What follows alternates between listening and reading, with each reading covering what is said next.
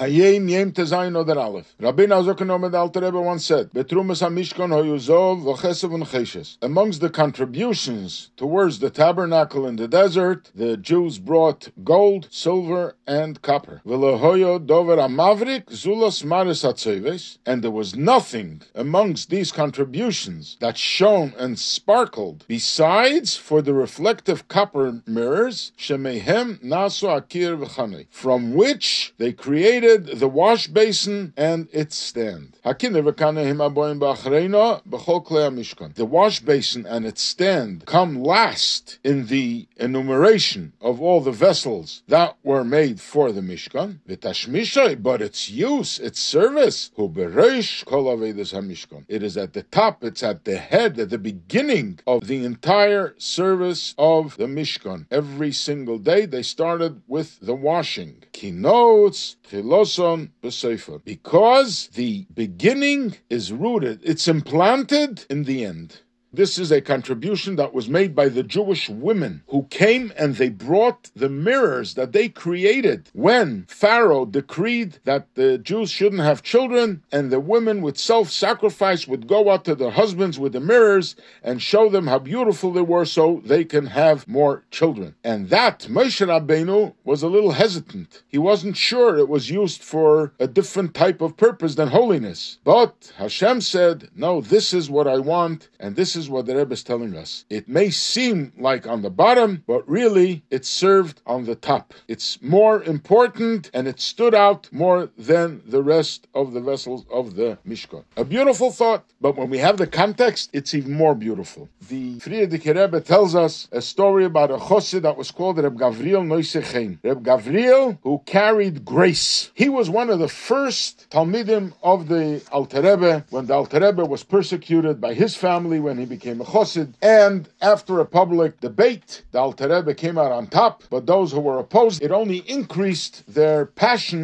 and their war against the Chsidim. But Reb Gavriel was taken in by the Alter Rebbe and became one of his early Chsidim. And also he was persecuted by his family. But he was passionate, he was a Chosid, he would always go to the Alter Rebbe, and also he would contribute to all the charities that the Alter Rebbe was collecting for. Everything was fine as far as the devotion to the Alter Rebbe was concerned. concerned, but he was suffering a lot. But he also had another pain. It was twenty-five years after he got married and he had no children. So Reb Gavriel, he, with his passion for the Alter Rebbe as a Chosid, he would never bother the Alter Rebbe and complain about his problems. And he always cherished when the Alter Rebbe would send a messenger and ask him to contribute to whatever cause it was. It happened once that the Alter Rebbe sent a messenger to Reb Gavriel, I want you to contribute a certain amount. Reb Gavriel came home and his wife noticed that he was not happy. She knew that whenever a messenger from the Alter Rebbe came, he would be very joyous. He would be so happy the Alter Rebbe thought of him. And here he's not happy. She asked him why he's not happy. He said very simple, I have no money. I'm being persecuted, they destroyed my business, and I have no money. His wife said, don't you always tell me that the Rebbe says we have to have faith in Hashem and to be Be joyous.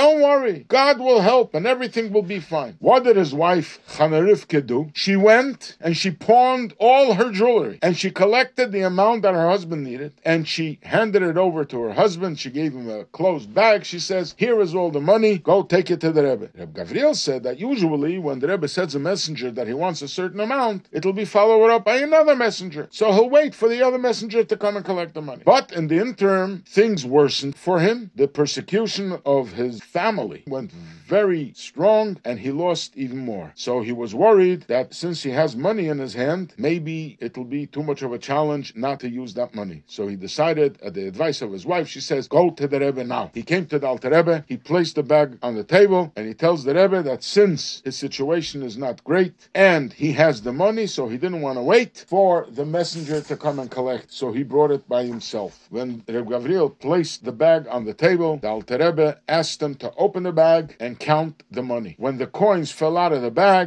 they were sparkling as if they came out of the mint right now. And Reb Gavriel couldn't understand what was going on. The Alter Rebbe went into a state of meditation, and finally he said, in the contributions for the Mishkan, there was gold, silver, and copper. But the only thing that shone and sparkled were the copper mirrors from which the wash basin was made. Then the Alter Rebbe asks him, where did you get this money? And Reb Gavriel said, he poured out his heart part that unfortunately he's being harassed and persecuted by his family. They destroyed him financially. When he was asked to bring the money and his wife saw his pain, she went and she pawned her jewelry without his knowledge, and she gave him this money to bring to the Rebbe. Again, the Alter Rebbe meditated, and he started blessing Reb Gavriel, and he wished him with long life, him and his wife. You're going to have children, and you will be wealthy. Close your shop and start dealing with precious stones. Reb Gavriel came home, and he asked his wife, where did you get these sparkling coins? She said, very simple. When I got these coins, I rubbed them with sand to make sure they should sparkle. And in my heart, I was praying that Hashem should make our lot sparkle, and the Rebbe will bless us to the point that we will sparkle like the stars. Reb Gavriel closed the shop, and he was very successful in the new business with the precious stone. After three years, he had children, and Chassidim named him Reb Gavriel Nosei Chein, Reb Gavriel, who carries grace. And he ended up living till the age of one hundred